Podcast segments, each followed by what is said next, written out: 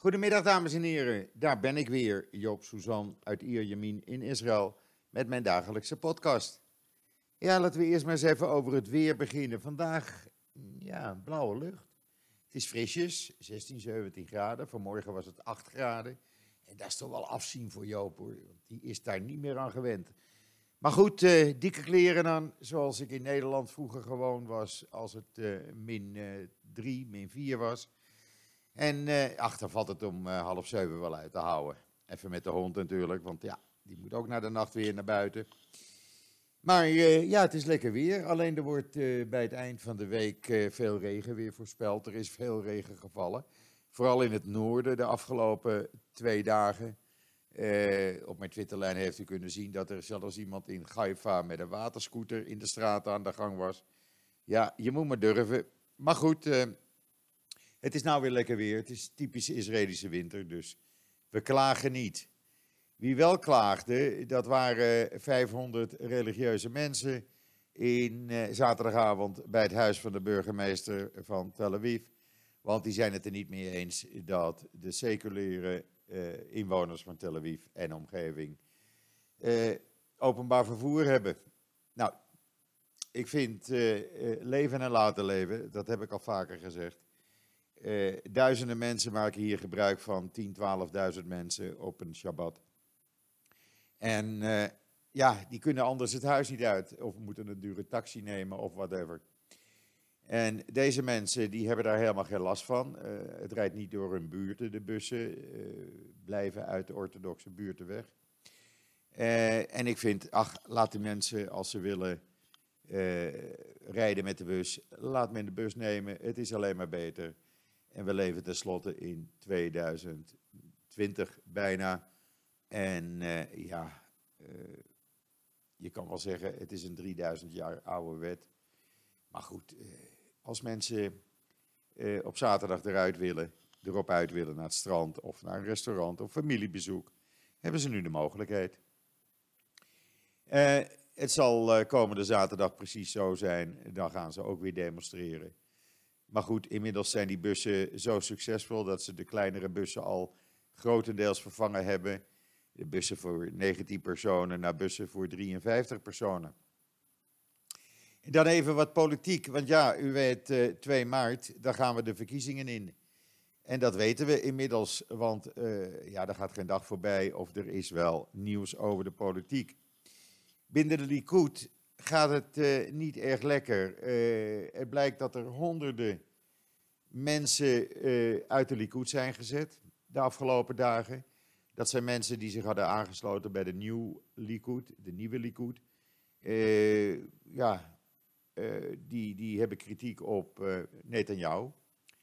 Nou, dat mag schijnbaar niet binnen de Likud en die mensen zijn allemaal de Likud uitgedonderd. Inmiddels heeft Gideon Saar, die dus Netanyahu heeft uitgedaagd voor het partijleiderschap, en waar op uh, 26 december de verkiezingen voor worden gehouden, partijleider van de Likud dus, die heeft een enorme boost gekregen in steun. Uh, Chaim Katz, die uh, is de uh, voorzitter van het Likud Centrale Comité die uh, heeft bekendgemaakt dat hij Gideon Sar gaat steunen. Nou zal u denken, ja oké, dat is dan één man. Nee, want deze man die heeft duizenden uh, werknemers van Israël Aircraft Industrie als Likud-lid uh, laten registreren in de afgelopen jaren. Want hij was voorheen voorzitter van de vakbond bij de Israël Aircraft Industrie. Dus dat is nog wel een dingetje. En dat betekent dat deze mensen waarschijnlijk uh, Gideon Saar gaan uh, volgen. En dus ook voor, net, voor Gide, uh, Gideon Saar gaan steunen. En die gaan dus, sorry, Chaim Katz volgen. Daarnaast is er een vierde Likud-lid geweest, een parlementslid, die zich uitgesproken heeft voor steun openlijk aan Gideon Saar.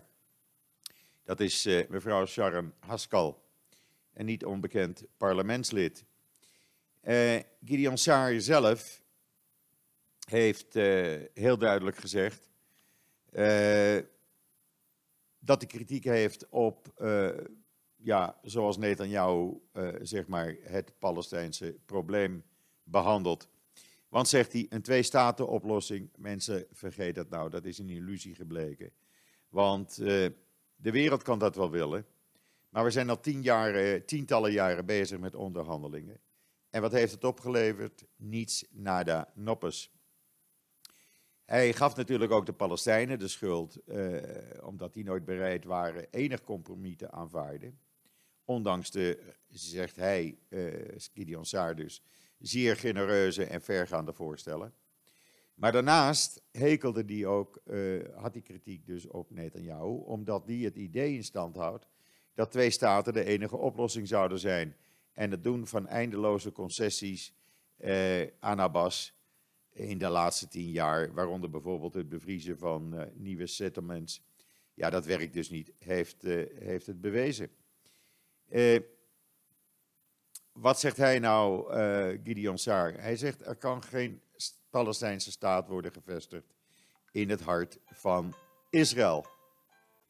En wat heeft Gideon Saar dan voor oplossing, zult u willen weten? Nou, heel simpel. Uh, hij zegt de enige oplossing die er is, is een autonome Palestijnse staat. Die verbonden is in een federatie met Jordanië. Want, zegt hij, tussen de rivier de Jordaan en de Middellandse Zee, het, er kan geen andere staat zijn. En ik moet hem daarin gelijk geven. Uh, u weet, ik woon in Iyar Yamin, dat ligt vlakbij Natanja. Als ik uit mijn raam kijk richting oost, dan uh, zie ik uh, ja, wat dan heet de Palestijnse gebieden, wat wij noemen Judea Samaria. dat ligt hier 9 kilometer vandaan. je kan daar geen staat bouwen, dat is onmogelijk. Maar een federatie, een autonome staat, waarom niet? Ik denk trouwens dat het plan van Trump ook die kant op zal gaan. En dat ze het zullen hebben over een autonome staat waarbij Israël gewoon, zeg maar, de veiligheid, uh, beveiliging doet. en ze mogen zelf ja, staatje spelen, laten we het zo maar zeggen. Um, we zullen kijken of dat opgepakt wordt door de Likud-kiezers. Ook Lapid heeft een interview gegeven en die zegt, ja luister, ik wil jou niet in de gevangenis zien. Maar ik weiger mee te werken aan gratie. Want, zegt hij, jou staat niet boven de wet. En die moet zich verantwoorden als hij schuldig is voor de zaken die hij heeft gedaan. En dan zal de rechter wel bepalen of hij al of niet schuldig is. En dan moet je niet van tevoren gaan zeggen, weet je wat, we gaan nu al gratie geven in ruil dat jij je terugtrekt uit de politiek. Want dat betekent dat als jou, zegt Lapid, de gratie accepteert, dan betekent dat dat hij uh, ja, toch op een of andere manier schuldig, uh, schuld bekent. Want zegt hij, pardon, uh, dus gratie geven, is een juridisch concept. Netanyahu moet eerst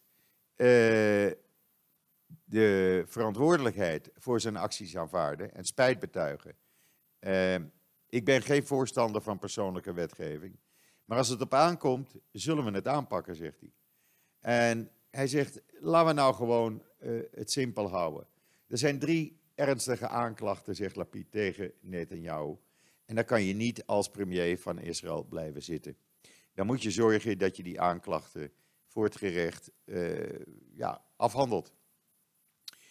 Uh, ja, of dat dan ook zo inderdaad gaat gebeuren, ik weet het niet iedereen wijst op dit moment naar jou, want men geeft jou toch grotendeels de schuld van het feit dat er een derde verkiezingsronde aankomt. Eh, en dat allemaal omdat hij niet mee wil werken aan eh, het naar voren schuiven van een andere Likud-leider, waardoor eh, er wel een regering gevormd had kunnen worden. We zullen zien, het is een, uh, ja, ik vind het nog wel uh, interessant interview van Lapid. Inmiddels was er ook in de media uh, een berekening gemaakt. En die zeiden namelijk, we hebben nu drie verkiezingen. Hè, 2 maart is natuurlijk de derde. Daar hadden dus vijf ziekenhuizen van kunnen worden gebouwd. Er is een ernstig tekort aan ziekenhuizen.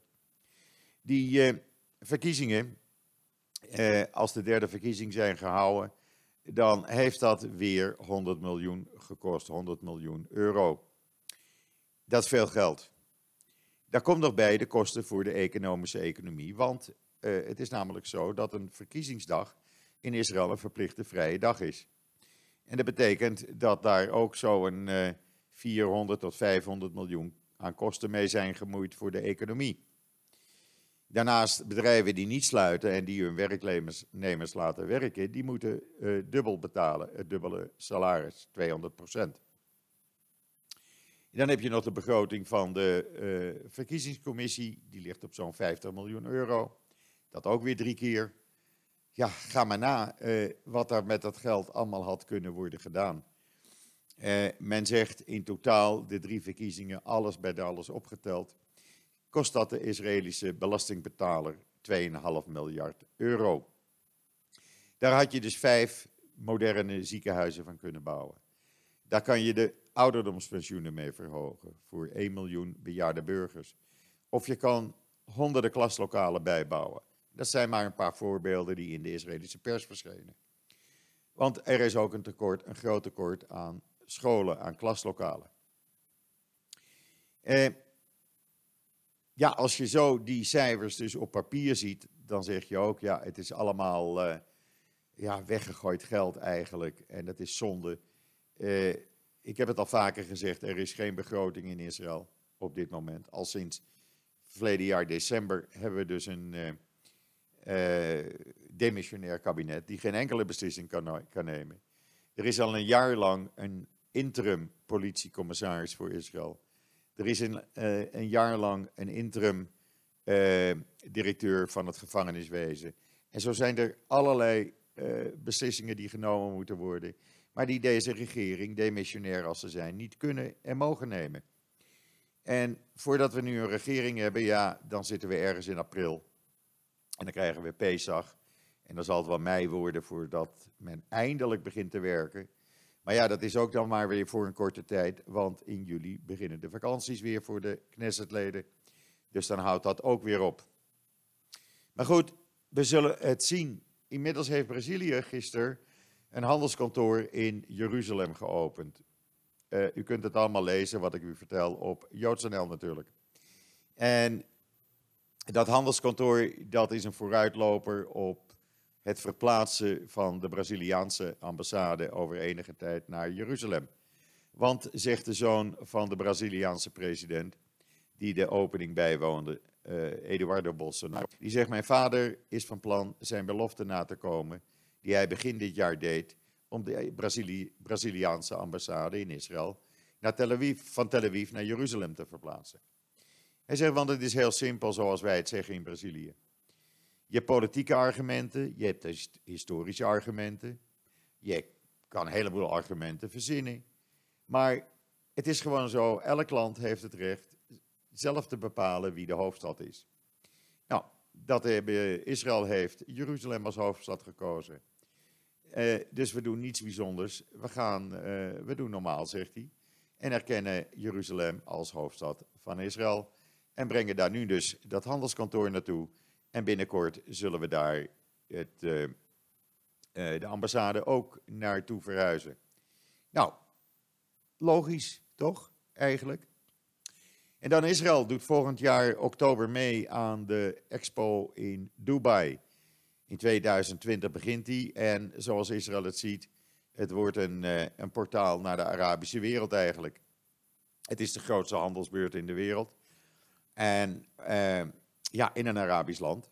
Maar goed, u weet inmiddels eh, dat de eh, banden met zeg maar de Arabische buren van Israël, die worden steeds beter. En het wordt alweer normaal dat Israëlische functionarissen en uh, zakenlui naar de Golfstaten of andere Arabische landen gaan waar Israël geen diplomatieke banden officieel mee heeft.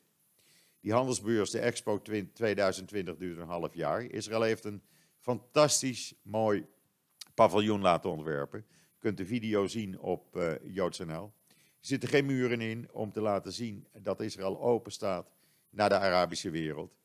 En uh, ja, men hoopt op uh, uh, ja, zeg maar een, een, een meer openheid. dat mensen ook beginnen te snappen in de Arabische landen dat Israël geen vijand is, maar een vriend van hun. En ik denk ook dat het een heel groot succes gaat worden. Ik ben er eigenlijk wel van overtuigd. En dan heeft de IDF bekendgemaakt dat er in totaal 57, 277 veteranen gehandicapt zijn, erkend gehandicapt, waarvan 5000 lijden aan PTSS. Uh, dat is bekendgemaakt op de vijfde jaarlijkse dag van waardering voor de mensen die gewond zijn geraakt in de oorlogen die Israël heeft moeten voeren en tijdens terreuraanvallen.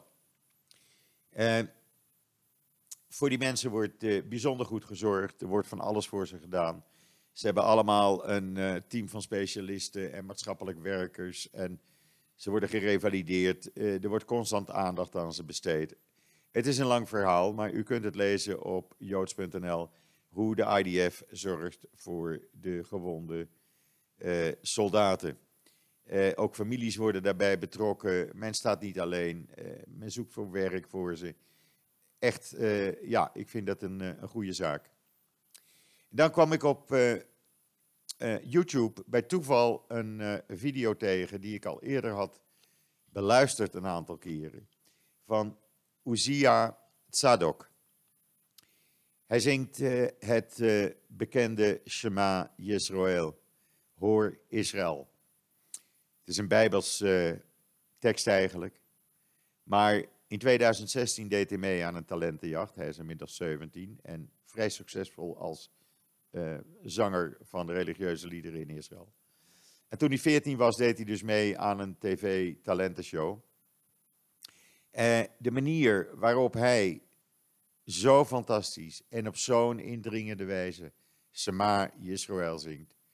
Ik wilde u dat niet onthouden. En schaamt u niet, schaamt u zich niet als u uw ogen niet droog kan houden. Want echt, het is echt, het gaat je door merg en been. En het is zo ontroerend mooi. Ik raad het u aan, luister het één keer, luister het twee keer, luister het drie keer naar, want het gaat u niet vervelen. En dan uh, Erik van Rijn. Dan zal u zeggen, wie is Erik van Rijn? Ja, dat wist ik ook niet. Maar die stuurde ons een, uh, een mailtje uh, kort geleden. En die zegt, luister, mensen van JoodsNL, ik heb een boek geschreven over mijn tijd bij SAR-L als vrijwilliger. En daar heb ik een boek over geschreven, wat ik daar meegemaakt heb. En eh, al mijn belevenissen. En dat wil ik graag dat jullie daar aandacht aan besteden. Nou, wij zijn natuurlijk daar eh, eh, heel enthousiast over. Vooral ook omdat ik eh, van hem hoorde wat hij allemaal eh, gedaan had. Wat is SARL? Laat ik het eerst zo zeggen. SARL, dat is een organisatie waar je, als je niet Joods bent, je kan melden. En dan uh, kan je vrijwilligerswerk doen op een IDF-basis. Je krijgt ook een IDF-uniform. En je doet dus vrijwilligerswerk en daar bestaat uit klusjes doen, uit uh, afwassen, schoonmaken, repareren van voertuigen en dat soort dingen. Werk waar andere soldaten, IDF-soldaten, uh, zich mee moeten bezighouden. Maar ja, er zijn duizenden vrijwilligers die dat jaarlijks doen. En dat zijn dus civiele taken die dan overgenomen worden. Nou, Erik van Rijn heeft dit dus ook gedaan. En daar heeft hij dus een boek over geschreven.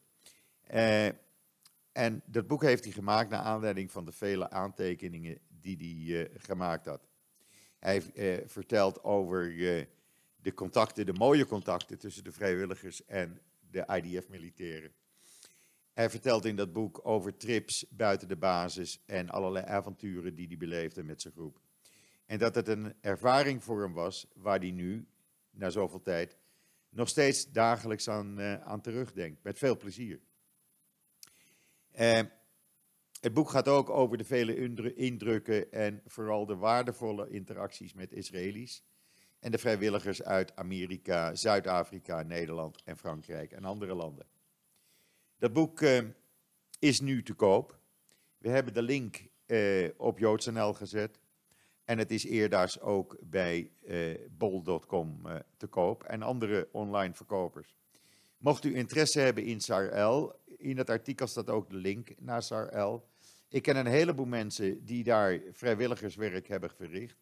En die een fantastische uh, tijd hebben gehad. Je kan dat voor een paar weken doen. Je kan dat voor een maand of maximaal twee maanden, drie maanden doen. Uh, je krijgt kosten in woning, laat ik het zo maar zeggen. En het is gewoon leuk als je jong bent en je wil niet een kibbutz. Nou, dan kan je dit gaan doen in Israël. Uh, dus ja, uh, lees het boek of lees het artikel en daarna schaf het boek aan. En misschien uh, wordt u dan net zo enthousiast als Erik van Rijn. En dan iets heel triest. Ze zeggen wel eens, kan je aan een gebroken hart overlijden? Nou, uh, af en toe hoor je dat dat inderdaad gebeurt. En wat blijkt? Het is in Israël uh, uh, gebeurd recentelijk. Een 31-jarige ultra-orthodoxe vader, die had een, vijf weken geleden een baby. Zijn vrouw had een baby gekregen, een zoon, waar hij bijzonder trots op was. Maar die zoon overleed verleden week, verleden week woensdag vijf weken oud, in, aan wiegendood, zoals dat heet. De vader, 31 jaar oud, ging uh, zitten, rouw zitten.